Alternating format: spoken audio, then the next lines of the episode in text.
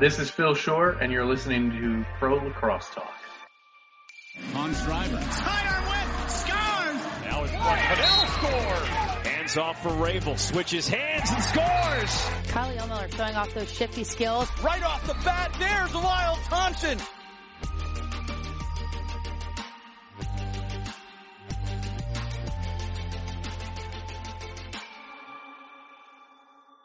Welcome to season two of the Pro Lacrosse Talk podcast, the voice of Pro Lacrosse. I'm Hutton, he's Adam, and together we're bringing you interviews from all your favorite players and coaches, as well as news and analysis from all four professional lacrosse leagues. We're here with Phil Shore, a sports reporter whose work has appeared in the Boston Globe, New England Lacrosse Journal, and USLacrosseMagazine.com. And he's also the author of the upcoming book, Major League Life Why Major League Lacrosse Players, Coaches, and Fans Share a Passion for a League That Often Goes Overlooked. Phil, how are you doing today?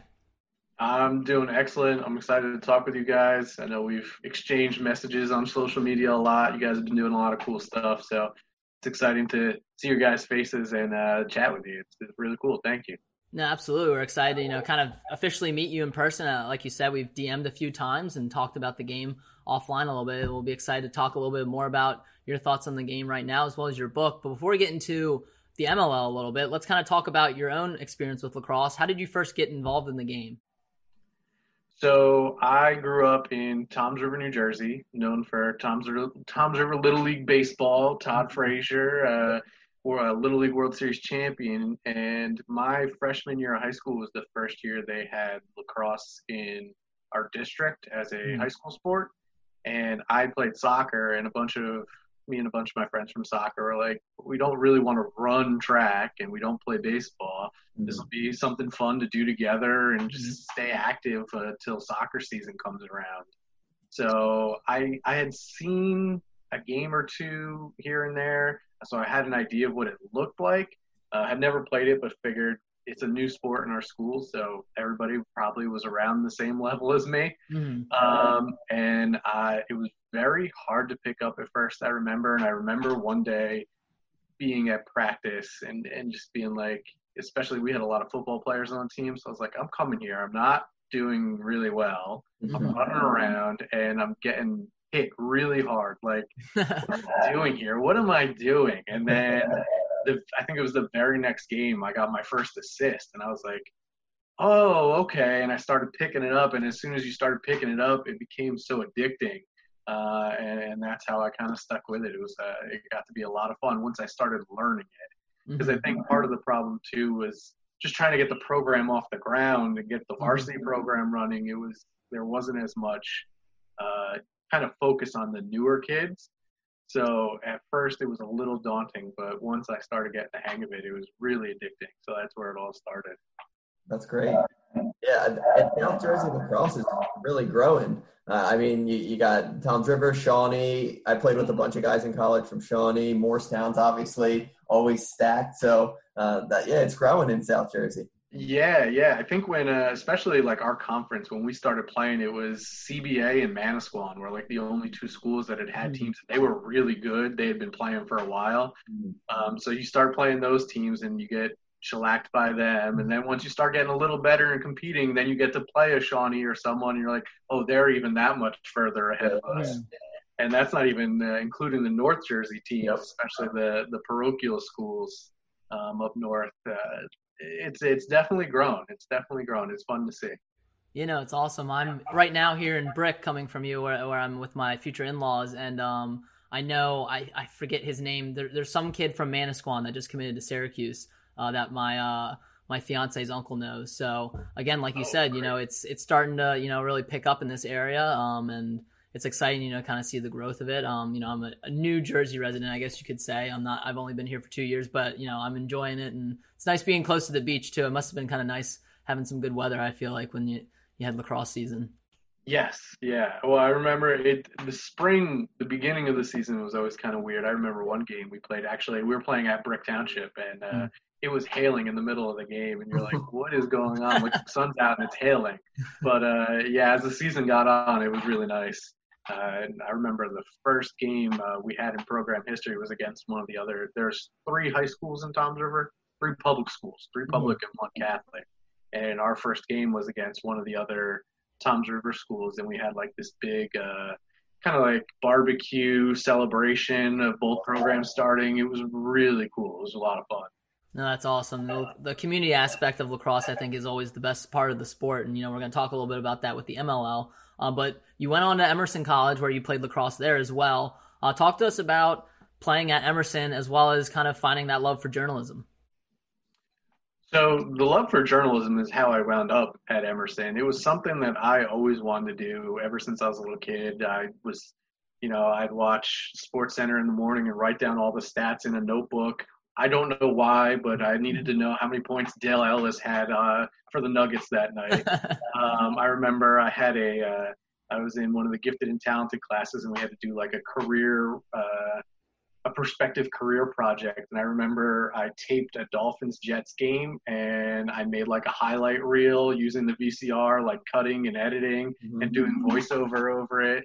So that was something I always wanted to do. I figured, I mean, every kid wants to play professional sports. Mm-hmm. And, you know, I thought I definitely would for sure because I really wanted to, but I also knew that those careers don't last very long. So I was like, okay, well, that'll keep me involved in sports. Mm-hmm. Uh, so it was something I always wanted to do, and that's why uh, Emerson was definitely on my horizon because they have a great journalism school. Mm-hmm. Um, and then lacrosse was definitely a bonus. Uh, you know, while I joined late and I'm not the most gifted athletic player ever, so um, but it was an opportunity to keep playing. I got to be an NCAA student athlete. Uh, and it was really cool because when I got there, it was an immediate group of friends that I had. Because mm-hmm. I am by nature, uh, it's kind of surprising for journalism, but I am very shy. I'm kind of withdrawn. It takes a while for me to warm up to people. So, you know, going to school in this in the middle of Boston does have uh, a little bit of daunting uh, daunting atmosphere to it. Uh, but going and being on the lacrosse team and meeting the guys on the team before school even started, uh, you go into school with this built-in group of friends, which is really awesome. And from there, it really grew. Um, you know, we we were a very tight group for most of the time there. A lot of us because we did have so many hardships too. Uh, uh, hardship I use lightly, um, but adversity certainly. Uh, our school, Emerson, was not known for sports, mm-hmm. um, and a lot of the professors didn't really value it. So, you know, a lot of professors gave you a hard time if you had to miss class for a game or something.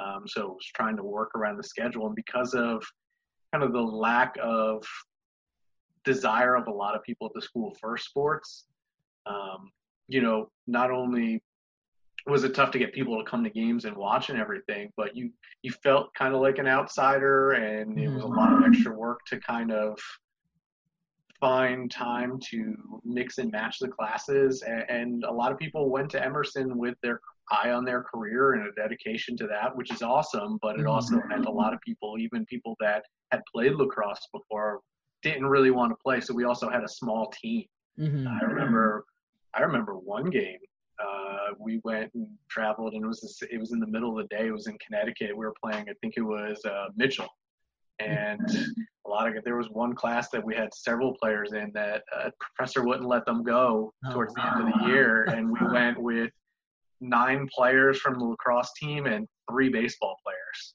Wow. Were like that were just like from Long Island and had or Baltimore and had thrown a stick and they were like, All right, well you have a physical on file. We're gonna grab you just to get some bodies. and of the nine players, six of us were freshmen, so it was crazy. And we wound up winning that game though, so that was pretty That's fun. even crazier. um, but it was a lot of crazy stories like that that really helped us bond together and made it a lot of fun. What position did you play? so I started off at midfield because mm-hmm. um, when I started in high school, I had no idea what positions to play. I didn't know really what any of it entailed, and my coach was just like, "Hey, we always need more midfielders, so you can be a midfielder." so I stuck with that. I played midfield, especially a lot of defensive midfield. I mean, with only I think we had 16 guys my freshman year, so you played both ways. Yeah, you're gonna play. I started off at midfield, but I am not the most uh, fleet of foot mm-hmm. uh, or with the most endurance. So my sophomore year and junior year, I played attack, and then we had a coaching change my senior year, and at practice I was exposed because he liked our new coach liked the defense to press beyond the uh, beyond the cage, beyond GLE, Mhm. and I was very good sitting beyond behind GLE and kind of distributing or rolling the crease. But when there was a player on me, I struggled with my stick skills. So because I had played midfield, they were like, "Well, you've had experience on defense, and we don't have any poles, so here's a long pole. Go play defense." and it's actually the position I probably should have played at the very beginning, my freshman year of high school. Uh, it came a lot more natural than everything else, but I played all over. I took some face-offs, but I wound up playing close defense uh, my senior year, Nice. Everywhere but cage, right? everywhere but cage. Yeah. And, and that that includes I played crease attack, X attack, wing attack. I played face-off, defensive middie, uh, you know, wing defense, close defense. I went in at LSM when I needed to. Literally every facet of the game except for goalie. There we go. I am very, very glad I did not try goal. yeah, I would be too. Adam is a goalie though, so that's Yeah. the spot. I appreciate. I, I I completely understand though. I Yeah, no, it's it's a that is a challenging position. Um, you know, I I took some shots uh, playing defense. I took Yep. some shots that hit me, but I can't imagine playing goalie like Not that. for everyone. I give credit to you guys. That's awesome. So let's kind of transition from your playing days to when you started covering the game in particular, uh, the MLL. So how did that come about and, and you get in the ranks of covering the pros? Sure, yeah. So like everything, it kind of built. Um, my junior year at Emerson, uh, 2000 and I guess it's 2010. I uh, New England Lacrosse Journal. The editor Chuck Jaffe was looking to build up the writing staff for that magazine, and obviously he posted at Emerson, but he knew our coach Mike Blanchard. Uh, and was like, "Hey, I'm posting this at your school. Do you have any writers on your team?" So he shared it with me, and so I was like, "This is great." And I started off doing uh, a Q&A in the back of the magazine uh, for the monthly issue that I still do to this day, Mhm. and covering the Boston Blazers of the NLL, Yeah. uh, going to their games at the TD Garden and uh, doing that stuff for the web. So I started with that, um, and then I did high school stuff for the Boston Globe. Uh, I had my own kind of online radio show slash podcast before podcasts were really cool Yeah. from Lacrosse Radio Network called Lacrosse Lounge. Um, so I started doing these things, and uh, I saw an opportunity with U.S. Lacrosse. Reached out to the editor, and uh, he brought me on to start doing uh, weekly notebooks. And once you start doing enough of those and doing a good enough job, they let you kind of do a little bit more. So now we're at where, especially during the season, uh, I usually have a feature midweek, a notebook at the end, doing some stuff for the magazine. So it gradually grew as I as I got more experience. So Yeah. and that was 2012 uh, where I got on with uh, Lacrosse magazine.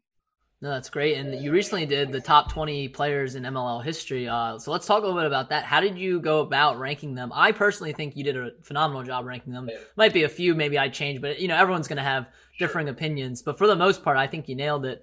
Um, so what was your thought process though with how you ranked them? Uh, did you look at statistics? Did you talk to people? I mean, what was your kind of your, your process in it? Yeah, I appreciate that. Uh, I was definitely nervous about uh, ranking people, even though it was my idea that I pitched. I was definitely nervous about it because, you know, everybody from the practice squad to the active roster to the Hall of Famers, everybody puts in so much work to get to where they are. Mhm. Uh, so you want to be respectful of that. Um, and just because you're not in my top 20 doesn't mean you're not a great player, doesn't mean that someone else doesn't have you in their top 20. So I Mhm. appreciate that. Uh, I've gotten some good responses from it pretty much. So that's been good. Um, so I pitched the idea because we were looking at just different content, and this was before this, the start of the league uh, was suspended and everything. But Mhm. with the 20th season, we wanted some content, and I was like, well, 20 is such a nice round number. That's a Yeah. perfect number for a list. Mhm. So let's do the top 20 players in league history. And uh, my editor was like, "Yeah, that's a great idea." And then when I sat down to start it, I was like, "Oh man, what I might have bitten off more than I can chew here."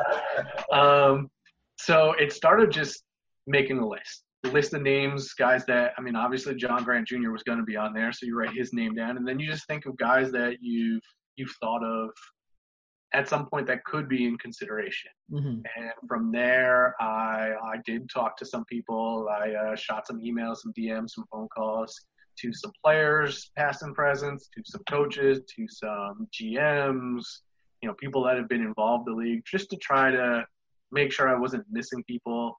Especially, you don't want it to be too recent. You didn't want to have that recency bias hmm Yep.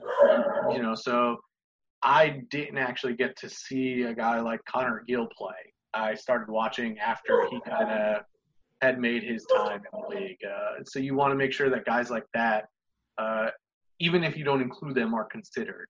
hmm Uh, Yep. Make sure you have them on your list. So then once I had the list of, it was about 45 to 50 guys that I wound up uh, finally being like, all right, this is good. Uh, then you start looking at stats, MVPs, All Star game appearances, championships, trying to get a whole kind of collective body. I Mhm. tried to think of.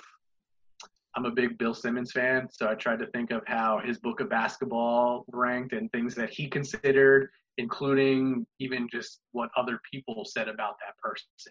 Um, so I tried to consider a lot of it, and then from there it was ranking them, which was not easy because, like you said, uh, that guys could have slid up and down. You know, I had Brian Spallina, I think Brian Spallina at 17 uh, or 16, and he has the most championships in league history. I had him higher at one point, I had him lower. Uh, it was a lot of guys who were trying to jockey where they should be because that is difficult once you start uh, looking at some of their careers. Yeah, no, for sure. Especially, you know, because you can, we could maybe come up with the same 20 list, but then rank them completely different. That's the other thing is not only are you coming up with, you know, top 20 of all time, but you're also coming up with, you know, where they rank. And, you know, like you said, it's kind of multiple ways to skin a cat, I guess you could say. Yeah, well, and it was so crazy too because, um, you know, Brian Spallina, seven championships, and when you think of guys that are like league icons, he pops in your head. hmm And then you look at Nicky Polanco, hmm who is kind of like his partner in crime, Yeah.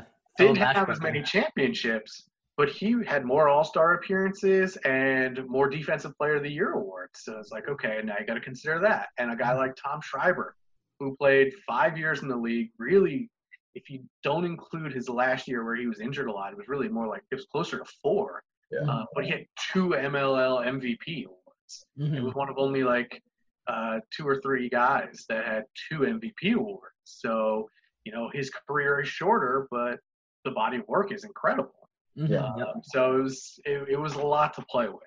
Yeah, speaking speaking of the shorter careers, but I mean awesome careers at the same time. I was appreciative as a goalie that you had the cat Greg Cattrano in the top ten. I think he needed to be there, so I was very much so appreciative of that. Well, and and that was another one. You think of goalies in MLL history, Brian Doherty comes to everybody's mind first. Yep. But you've got to give Cattrano credit for being the only goalie in league history to have a league MVP. Exactly. Yeah. and a championship MVP.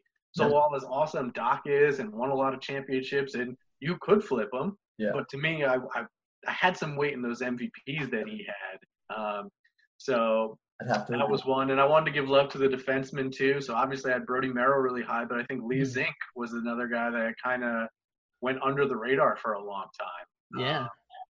So I tried to give love to all positions. It's easy to be like, this guy had 400, 500 points. He's awesome.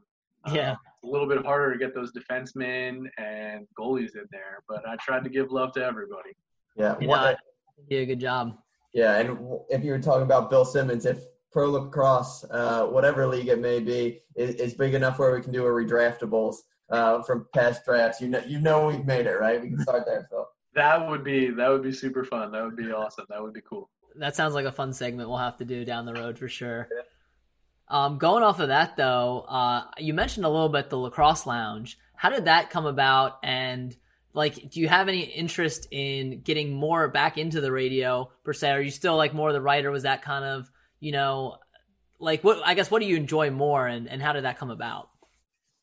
I I've always been a writer, or always kind of preferred that, and that's when I went to school. Print was my my predominant, my focus. Mm-hmm. Um, but I had written just for fun some MLL stuff that I posted. This is at the time where Bleacher Report anybody could post on Bleacher Report. Yeah. Uh, so I had an account and I was posting stuff, and I just did a, a uh, a couple MLL pieces for fun, and at the time, uh, in Lax We Trust, Marissa and Jemmy Mhm. uh, was on that site, and she reached out to me asking if I wanted to do the show, and I thought it was something different because I had such a focus on print. I was like, well, this could be different and fun and kind of round out my resume more, give me some more skills. Uh, so I took her up on that. I did the show.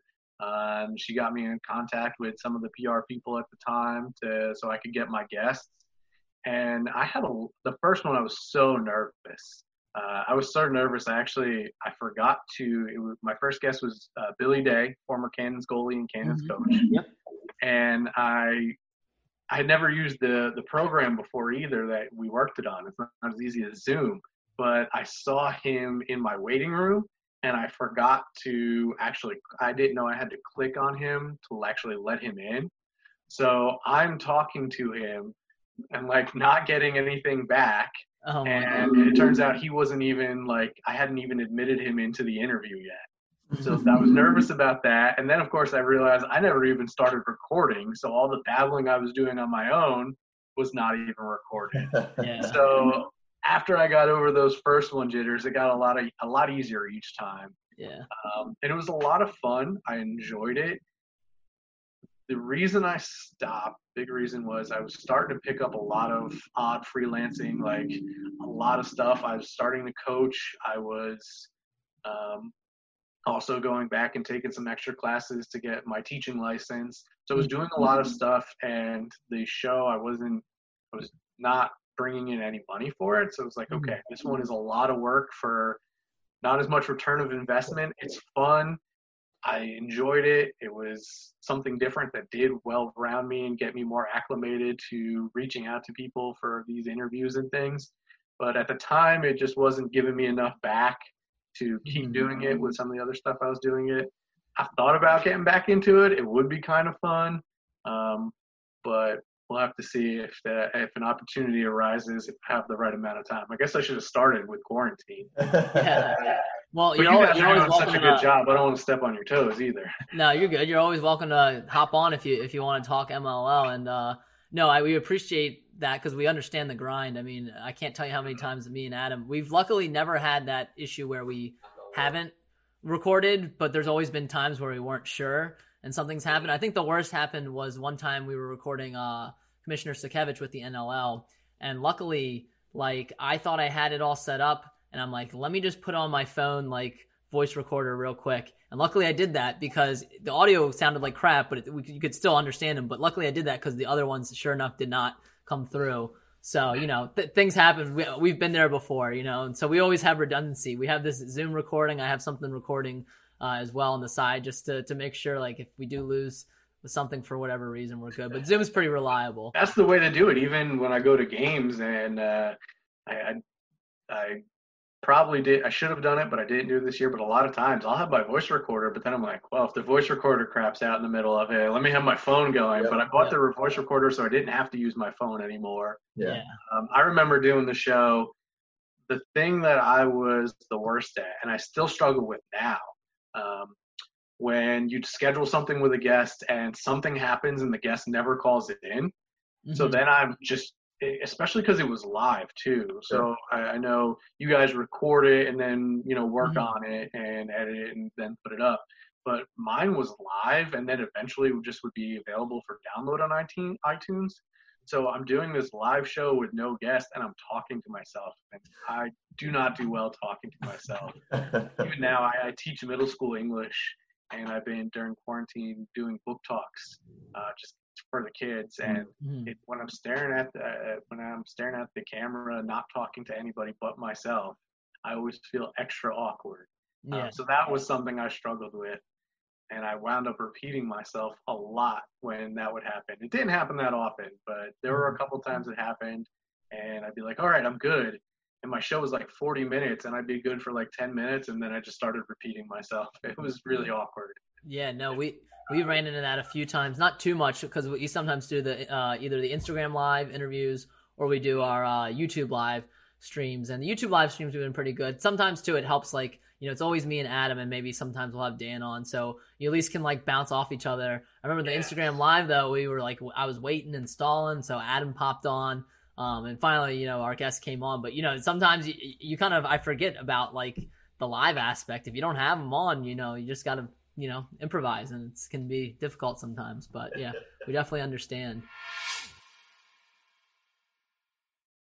When you need mealtime inspiration, it's worth shopping Kroger, where you'll find over 30,000 mouthwatering choices that excite your inner foodie. And no matter what tasty choice you make, you'll enjoy our everyday low prices, plus extra ways to save, like digital coupons worth over $600 each week. You can also save up to $1 off per gallon at the pump with fuel points. More savings and more inspiring flavors make shopping Kroger worth it every time. Kroger, fresh for everyone. Fuel restrictions apply. Today, I also want to talk to you about our affiliate Parkside Cards. Parkside Cards is your go to source for Major League Lacrosse trading cards. They have a variety of packs on their website, including a box set that comes with four tickets to an MLL game, and a Lyle Thompson signature pack that comes with a limited edition signed Lyle Thompson card. The best part is we've teamed up with Parkside Cards to provide you with a special discount. Simply visit parksidecards.com and use the code PLT to save 20% on your order today. Um, let's go into the book a little bit, though. Tell us about how you came up with the idea for the book, um, and then the process. You know, interviewing all these people that are going to be featured in it. You know, tell us a little bit about that process. Yeah, so uh, a, a book was something I've really wanted to do for a long time. And just because I thought it would be cool, it's a little bit of vanity to see your name uh, on the cover of a book. Uh, but it was an idea that uh, I always had to do a book. And I think it really got hammered home doing the weekly features for Lacrosse Magazine. You know, I, I put a lot of work into them and they're good and they're well received, but a lot of times, you know, they're really get a lot of attention that week and then the next week it's forgotten about. So I wanted to do something with a little bit more staying power, uh, something that I could eventually have kids and be like, hey, look at this, look what I created, look what I did. Yeah. Uh, so that was something I'd always wanted to do it. And obviously, I've worked and covered Major League Lacrosse for a long time, and that was going to be my niche. And so I started thinking of different ideas. You know, you didn't want to. I didn't want to do just a book on one person because that person could write their own story. Mm-hmm. Uh, I wanted to do something a little bit more wider focused and and maybe something a little bit more that you know went beyond just here's this one person and you know they're really great at lacrosse. I wanted to do something that a lot of people can relate to. And as I was thinking of different ideas, I also was thinking about well, you know, there's only at the time there were nine teams. Mm-hmm. You know, you look at the NBA is over 30 teams, NFL, MLB, all these leagues are over 30 teams. And I thought with nine teams, that's really manageable to go see each team once. Because Mm-hmm. part of this too was I do a lot of work, uh, you know, from home over the phone. I'm not, you know, I live in Virginia, but it's still like two hours to get to Chesapeake. Uh, you know, when I was in New Jersey, it was still a long drive to get to uh, Lizards games on Long Island. And I didn't start till after the Pride and the Barrage were gone. Mm-hmm. So I wanted to get in front of people too. A lot of people saw my work online. A lot of people interacted with me over social media and spoke to me on the phone and email, but we didn't have that face to face interaction. So I wanted to do that. So I was like, okay, well, I need to get to games to do that. And okay, well, if I'm going to nine games, I can do that in one season. So what is interesting or unique about each situation? And that's where I was like, okay, well, they all have different stories and different fans, different people that for some reason that team and that city and that location is special to them. Mm-hmm. Um, and that's kind of where I started going off with the idea of okay, this league, this team, this city, there's something special there. Um, and this was the idea was before the PLL came. Mm-hmm. So when the PLL was announced, we went from not we lost uh, 100 over 100 players from MLL into PLL. I say we, I just mean we as fans. Mm-hmm. Um, you know, so there was that split, and then we went to six teams, And I was a little bummed, but at the same time, I was like, okay, well, six teams is even more manageable to get to in the summer. Mhm. And those people that still support lacrosse, uh, their lacrosse teams, you know, obviously a guy like JoJo Wardrummer still is a huge Denver Outlaws fan, fan even though there is the mm-hmm. PLL. And those players that did decide to stay, because while over 100 players left for the PLL, there still were guys that had an option to go to the PLL and chose to stay with the MLL mm-hmm. team. So it was okay. Well, they were already sacrificing to be in this league. You know, with between the salary and the work schedule and everything, they already were sacrificing, and now there's something that is getting a lot more buzz, a lot more attention, and possibly could lead to more money. Why did they stay in this one spot that they were in? Why did they stay in this league? And these fans, you know, uh, why are they? You know, we like to be a part of something bigger than us, and uh, a lot of things that are popular do that. We all want to be part of the conversation. Why are they so passionate about this thing that isn't uh, part of a lot of conversations happening and at the water cooler or anything like that? So I thought that was a pretty neat angle, and I just I went to. Uh, you know, went to every game, talked to some players, talked to some coaches, some executives, some fans uh, to try to get that, you know, that why. And uh, there were a lot of cool stories. Um, and I remember being a little nervous about it because there aren't really any lacrosse books, let alone books about Major League Lacrosse. So I was definitely worried that people were thought of, thought I was going to be weird. I remember like being nervous to ask people because I reached out to some authors of different books that I had read. Uh, of all sports and just kind of asked about their process. And um, it was Ian Thomsen who wrote the Soul of Basketball, which was kind of about the year that the Mavs beat the Heat in the championship. Um, and I was asking him some questions, and one of the things he said is you have to be honest to get the responses. You want the people that you interview to be honest with you, so you have to be honest up front with them because I was thinking maybe I, it's going to sound weird. Maybe they'll think I'm weird to want to do a book. You know, they're always so good about doing interviews, but a book is just such a concept that we don't really see. They'll think I'm weird. So maybe if I just say I want to interview you and ask about you, and then I put it all in a project at the end, uh, you know, I can get away with that. But when I got that advice to be honest with the people and upfront with the people that I'm interviewing, it's like, all right, well, if they think I'm weird, they don't have to do the interview and I'll try and do something else. But when I told them about the book idea, a lot of people were like, wow, that's really cool. We don't have that. Like, I would definitely want to be a part of that. They were super supportive. And again, I got a lot of honest stories and it was, it was uh, really neat to do. Uh, I really appreciated all the help that I got. I really hope that uh, the stories that I share are ones that everybody's going to value and uh, find interesting. No, that's great. Are there any uh, stories in particular that you you want to share? I know we don't want to give away too much of the secret sauce, but uh, any you know any along your journey, like games, whether it was the location you went to and the fans were just you know really like passionate and you didn't expect that, or I mean, any any stories from along the road? Yeah, so two stories that you guys have actually I've listened to the podcast. Uh, you had Kai Iwamoto on. Mhm, yep. um, from the Denver Outlaws, and he was one of the guys that I, one of the first people when I was thinking about what I wanted to do. He was one of the first people that I was like, oh, he's a guy I definitely have to talk to. I was actually a little nervous. Like I was like, I hope he's on the team this year. 'cause I would love to get that story of him coming from Japan. Uh, so I know you guys have talked to him. He's a really cool guy and Yep. really appreciative. And his story is really special. Uh, and even talking to some people about him, how they're just kind of, you know, in awe. Uh, so, uh, John Cohen talks about um, the Outlaws GM and Dillon Ward, who was the starting goalie for the Outlaws last year.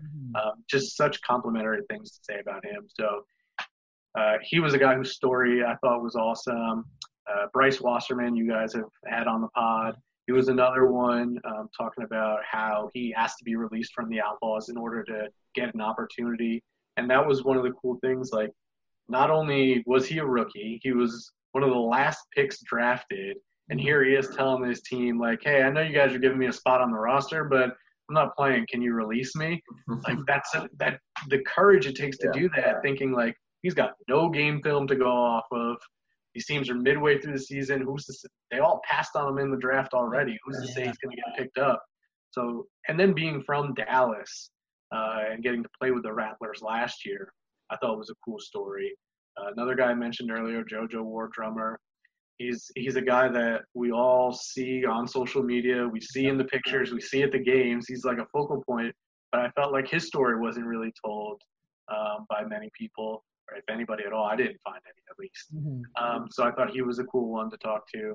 So those were some cool stories. Uh, going to Massachusetts, going to the Cannons games, uh, I'll share, you know, a focal point there was they have a lot of guys that were Cannons fans um, when they were kids. You know, there's a lot of guys in the league that went to games, but not many that went to games of the team they're on.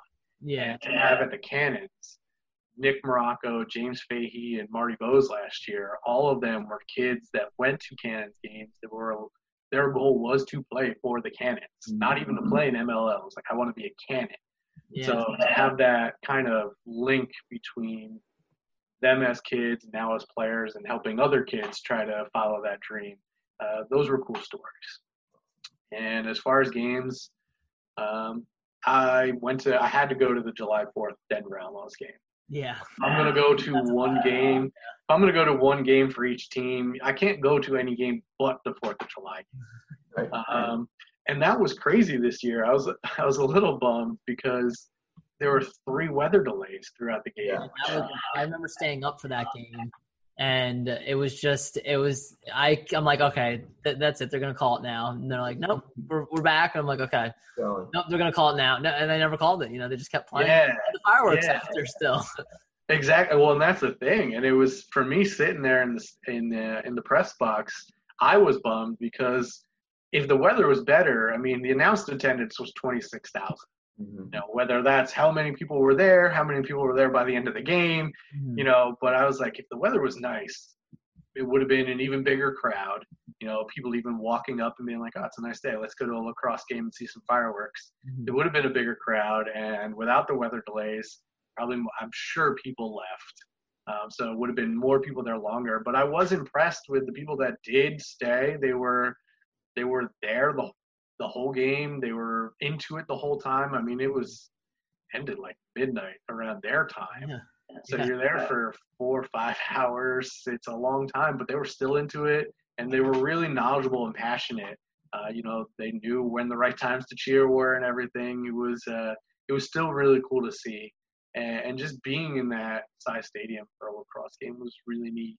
Um, you know, I went to walk. I went to the walk here that morning. Just walking in through the tunnel onto the field and seeing the Bronco up in the stands, yeah you're like, oh, this is really incredible atmosphere. Because I mean, this is no offense, but going to the Blaze game, that was uh, I went to the Atlanta Blaze game before the the Broncos game. They were playing at a high school. Yeah. I was like, this is. I mean, it's it was cool being in Atlanta. I'd never been to Atlanta before, and there was a lot of cool things around. But the game was at a high school with like the concrete uh, stands Yeah. it, it, it didn't look as cool. So then the next game, you're walking into an NFL stadium. You're like, this is pretty cool. And the Dallas, uh, the Dallas stadium playing at the Star, that was really neat. Uh, really excellent facility for as awesome as the Broncos stadium was, as awesome as an atmosphere and awe-inspiring it was. The Rattlers facility was really, really neat. Lighting and the way the stands were above the field and you walked in and just kind of the shops and restaurants around it. It was a really cool feel. Um, and uh, you know, I wish they would have gotten more time in Dallas because that was a that was a neat place to play.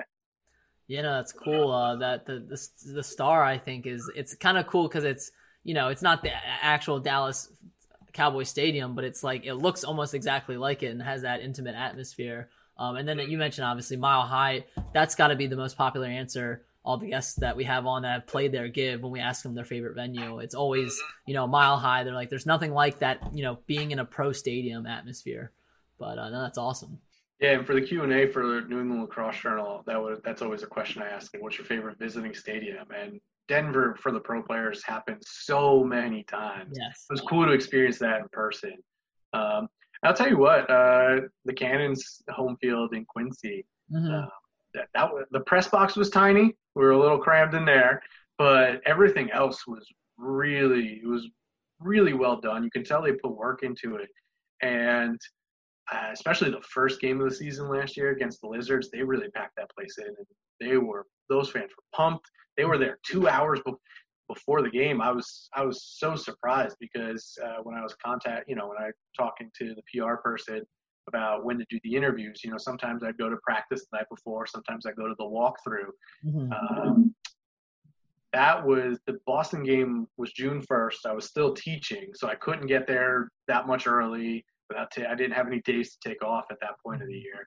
So I flew in Friday night. I got in at like one in the morning. I took a really late, uh, really late flight, and uh, so and I didn't hear anything about walkthrough. I don't know if, you know what the plans were for that. He was like, "I just come, you know, gates open at two. And I was like, yeah, probably for a four o'clock game. I was like, gates open at two. There's gonna be nobody there, and it was packed. They had uh, youth tournaments going on, youth teams playing on the field. They had Joshua Tree, which is a U2 cover band playing. They had the rock climbing. They had the beer garden. There was so much going on. There were so many people. I was like, this is awesome. And, and it was cool too because, and I mentioned this in the book. At that point, you know, there had been so much bad news leading up to that season mm-hmm. uh, with the folding of the teams. Uh, a lot of people, you know, jumping on the PLL bandwagon. And I want to say this: I don't want people to get upset. The PLL is really cool. Mm-hmm. Uh, the level of lacrosse is excellent. The the presentation on NBC Sports is really cool. Like, I don't want people to think because I wrote about a book about MLL I'm a PLL hater. Not the case. Yeah, no, absolutely. And that's on this podcast. We're always trying to, you know, we give everyone their due because we we're pro lacrosse talk. We're all for professional exactly. lacrosse. As fans, we have never had it better than now. You know, having all these leagues and stuff. Exactly, and I think one of the issues coming into last season's MLL season, which made me more pumped to even write my book, was there were a lot of people that were just like, "Oh, PLL's the thing."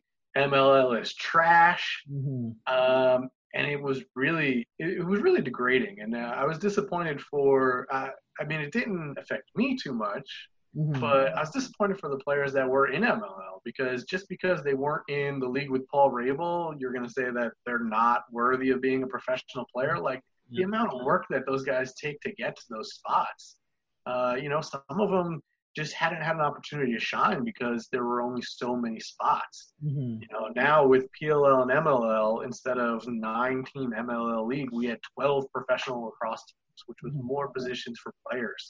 So there was a lot of uh, negativity about MLL coming into the season last year. And to go to that first game in Boston, which was also, you know, PLL opened up at Gillette, not too far away. Yeah. So to have that that group of fans be so excited and and to be so present at the game was like, all right, this is really cool and this is gonna be a fun journey. Um, and it was uh it was really a great start to the trip and uh, really was a lot of fun and set the tone the rest of the way. And you have any thoughts uh, on the upcoming season at all? I know we haven't really heard much about it, but they are entering their 20th anniversary season. Um, you know, what are you? What excites you about this? You know, now they're returning to the Philadelphia market. Uh, they're returning as well to the uh, Connecticut market, which was one of the original teams with the Barrage, and now it's a new team in the Hammerhead. So, um, you know, are you? I, I know we're not going to be able to attend any of these games, but um, how excited are you for this 20th anniversary season? I think it's gonna be really fun. It's gonna be really cool. I hope that with a lot of people that have been inside are, you know, and looking for sports to come back when Major League Lacrosse does come back, and that's the that's the news that we have that they are going to come back for a season, uh, whatever it looks like. Uh, I really hope a lot of people give both leagues and, and especially MLL uh, a viewing, a look. Uh, I think it's going to be super exciting. Uh, I am really excited to see the Barrage. They have so much. That organization has so much history, and talking to Spencer Ford about it a lot this off season uh, some of the things that he wants to do with that team and the way he's kind of orchestrated and put those pieces into place. I think they're going to be really interesting to watch because he, you know, it's a team, it's jerseys, it's colors, but they're not the same team that was from the past. But Spencer Ford has really put a lot of work into kind of trying to recreate that atmosphere around that team, that kind of mentality with that team. Uh, so I think that's going to be really cool to see.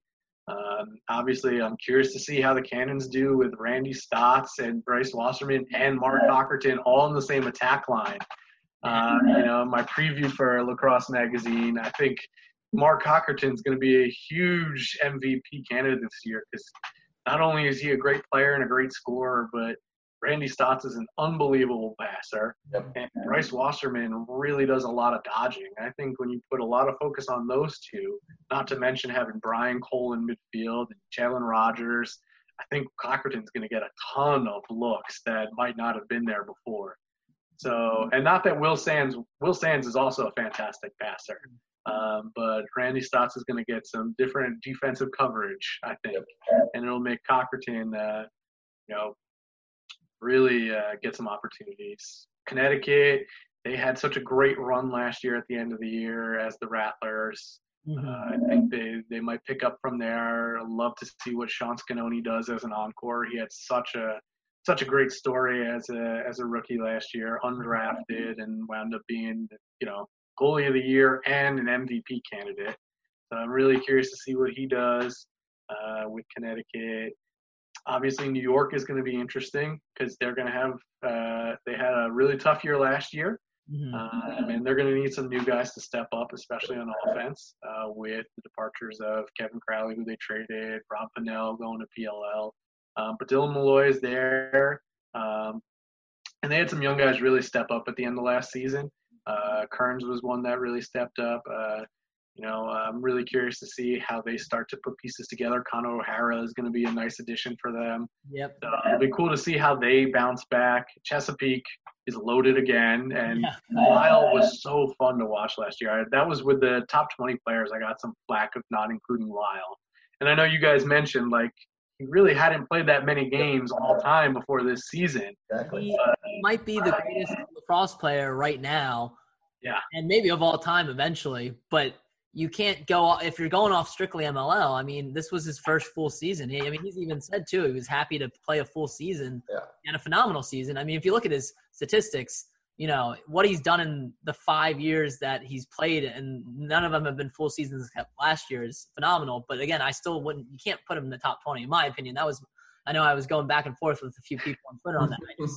I you know, I was And I got some hate for that, but not hate, but you know, I got some, I got criticized for that. But that was my argument was you know, the year before he played three games, you know, between overlaps, and, and you know, you want me to put him in over, uh, you know, a guy like Ryan Boyle who was like 19, or Matt Striebel who played, you know, yeah. almost 20 seasons. Like they had such a long body of work. But watching Lyle play last year and getting a full season from him was incredible. He was so fun to watch. And, uh, you know, hopefully that's the, we get, you know, more magic from him this year. I'm really looking forward to that. And Denver, you, you can, they lost a lot of guys this year, but you can never count them out. They're always find pieces to fit. Yep. And you know, John Cohen said it uh, earlier in the year in their press release when they talked about the teams. You know, they're a little butthurt about uh, about how things ended last Yep. year. Uh, so they're going to be coming back with a vengeance. And when you've got guys like John Grant Jr., Max Adler, and Mikey Schlosser, who not only are super talented but are now kind of pissed Mhm. and want some revenge. I think it's going to be really fun to see what they put out. Uh, curious to see the goalie situation play out there. Mhm. Um, obviously, with Shuda from Vermont, who's super talented, and you know they've got some other guys on that roster. Would love to see Kai get in the mix too. Yeah, but yeah, uh, it'll be interesting to see how they do there. But every team's got a got a really cool story. I didn't miss anything. I? Got Philly. I got New York. I got Connecticut. Yeah, we, we talked Denver. Yeah, that's everybody. I got everybody. I want to make sure I didn't. Yeah, yeah, you know, I want to make sure everybody had a story. Uh, there's going to be a lot of cool stories, and uh, whatever it looks like, I know we don't know exactly what it's going to look like, but it's probably going to be closer to a sprint than a marathon. Mhm. So to see these guys come out of the gates and have that pressure right away, I think it's going to make for some really interesting, fun, competitive lacrosse. Absolutely. I know you, you mentioned Adler. I've talked to him a little bit just because he wrote that piece on Courier and his Mhm. greatness. And yeah, they're they're still not happy about how that, that season ended uh, last last year. Yeah. They're, they're ready to come back for vengeance. And like you said, De- Denver's been a dynasty for so long. You could probably write a book on that. Honestly, Denver's uh, dynasty. might be the next idea. Yeah, there you go. Let me So- take that down in my notebook. I've got some ideas of other uh, possible books, but we might have to add that one to the There you go. list. for sure. But uh, yeah, so I, I think they're going to be in, in a good spot. I know Adam's really excited to see his barrage back. I know I have to. I, I try and be unbiased as I can, right, with, with what we do. But I'm I'm I was uh meeting Kyle Sweeney in middle school and Mhm. uh and talking to Doc on, and all that kind of stuff. So I I I've watched way too many barrage games on YouTube over the last few years. So I'm excited to be able to see him in person again. Hey, and that's totally cool. I think that's one of the cool things about sports in general. You know, you go any kind of sports journalist. Most of us get into it because we love sports and we already have favorite teams. Yep. Uh, it's a little easier for me when I first started watching MLL. It was New Jersey Pride Yep. that I was into, and they don't exist anymore, so I don't have to worry about any allegiances. but uh, you know, I mean, we talked about Bill Simmons. Yep. It's he makes it known he's a fan of the Boston teams Yep. you still can enjoy what he does, and he still gives informed opinions about everything. Mike Wilbon is a huge Chicago fan. Yep. Tony Kornheiser's a New York fan. Like a lot of sports journalists, especially the personalities, we know who they root for, and it doesn't. You know, some people, I guess, get upset, but for the most part, you can still watch and be entertained and still not feel like they're, you know, just saying that their team is the best. Yeah. So you you go and enjoy those barrage games. That's, that's totally okay. Yeah, no, absolutely. Well, Phil, we really appreciate it. Uh, I want you to tell people where they can find the book and where they can order it um, when it comes out. So that way, you know, they, if they want to pick up a copy, you can get it online, right? So tell people where they can find that book. Yeah, absolutely. So Major League Life, uh, that's the book. It's going to be available on Amazon in print and as an ebook. Um, so that'll be the place to go. Uh, I think eventually some other outlets might have it, but especially right now, Amazon's going to be the place to go for that. Uh, print and ebook, whichever you like. Uh, I know personally, I love to have that hard copy in my hands, but you know, I know we're in a digital world, and that's how people get their content. So I wanted to make sure it was available for both. Uh, so Amazon Major League uh, Major League Life by Phil Shore going to be where you find it. Find me on Twitter at pshore15. I'll do a lot of book promoting on there too. Go. Um, but uh, uh, even beyond that, I, I love talking lacrosse with anybody. So, you know, you come in my mentions with uh, some fun lacrosse chat. I'm absolutely for it. Absolutely for it. Awesome. No, we really I appreciate you guys having me on. No, Uh, I absolutely. appreciate the support. I'll even uh, I'll be sending you guys uh, a little teaser from the book that you guys can put on the website. Go. That'll be really cool. And uh, you guys have been doing some really fun stuff. So thank you guys for letting me be a part of it. I know I'm no, uh, you know, I'm no Max Adler getting it right for your website. uh, you know, I'm no Bryce Wasserman that you get to talk to. I'm sure his numbers might be bigger than mine on these downloads, but uh, I appreciate you letting me talk about the book and just having a lacrosse chat with you guys. No, uh, Um, it's awesome. happy to join you guys on this anytime you guys want. No, absolutely. It's an awesome chat. Have trouble scheduling a guest. You, you bring me on. Have right, we will. I mean. I, I didn't know before we, we had you on about the lacrosse lounge when I was doing my research. I found that and I thought that was awesome. So we'll definitely have you on. We were we would have you on anyway. Um, but uh, we really appreciate you coming on, talking about the book. Again, you know, like you mentioned, the excerpt that's going to be on our website, guys. Uh, we will drop the link in our show notes as well when it is released. So when this episode comes out, it might not be up on Amazon just yet, but uh, you know, just check our website, check Phil's social media periodically, um, and it will be up there eventually. But uh, yeah, we appreciate you coming on. It's always fun talking lacrosse, um, especially with all the history that the MLL does have. I think you know that gets lost a little bit, and I think what you're doing with you know touching on that with this book is really important. And so we appreciate you telling your story on this podcast with us. Yeah, thank you guys. It was a lot of fun.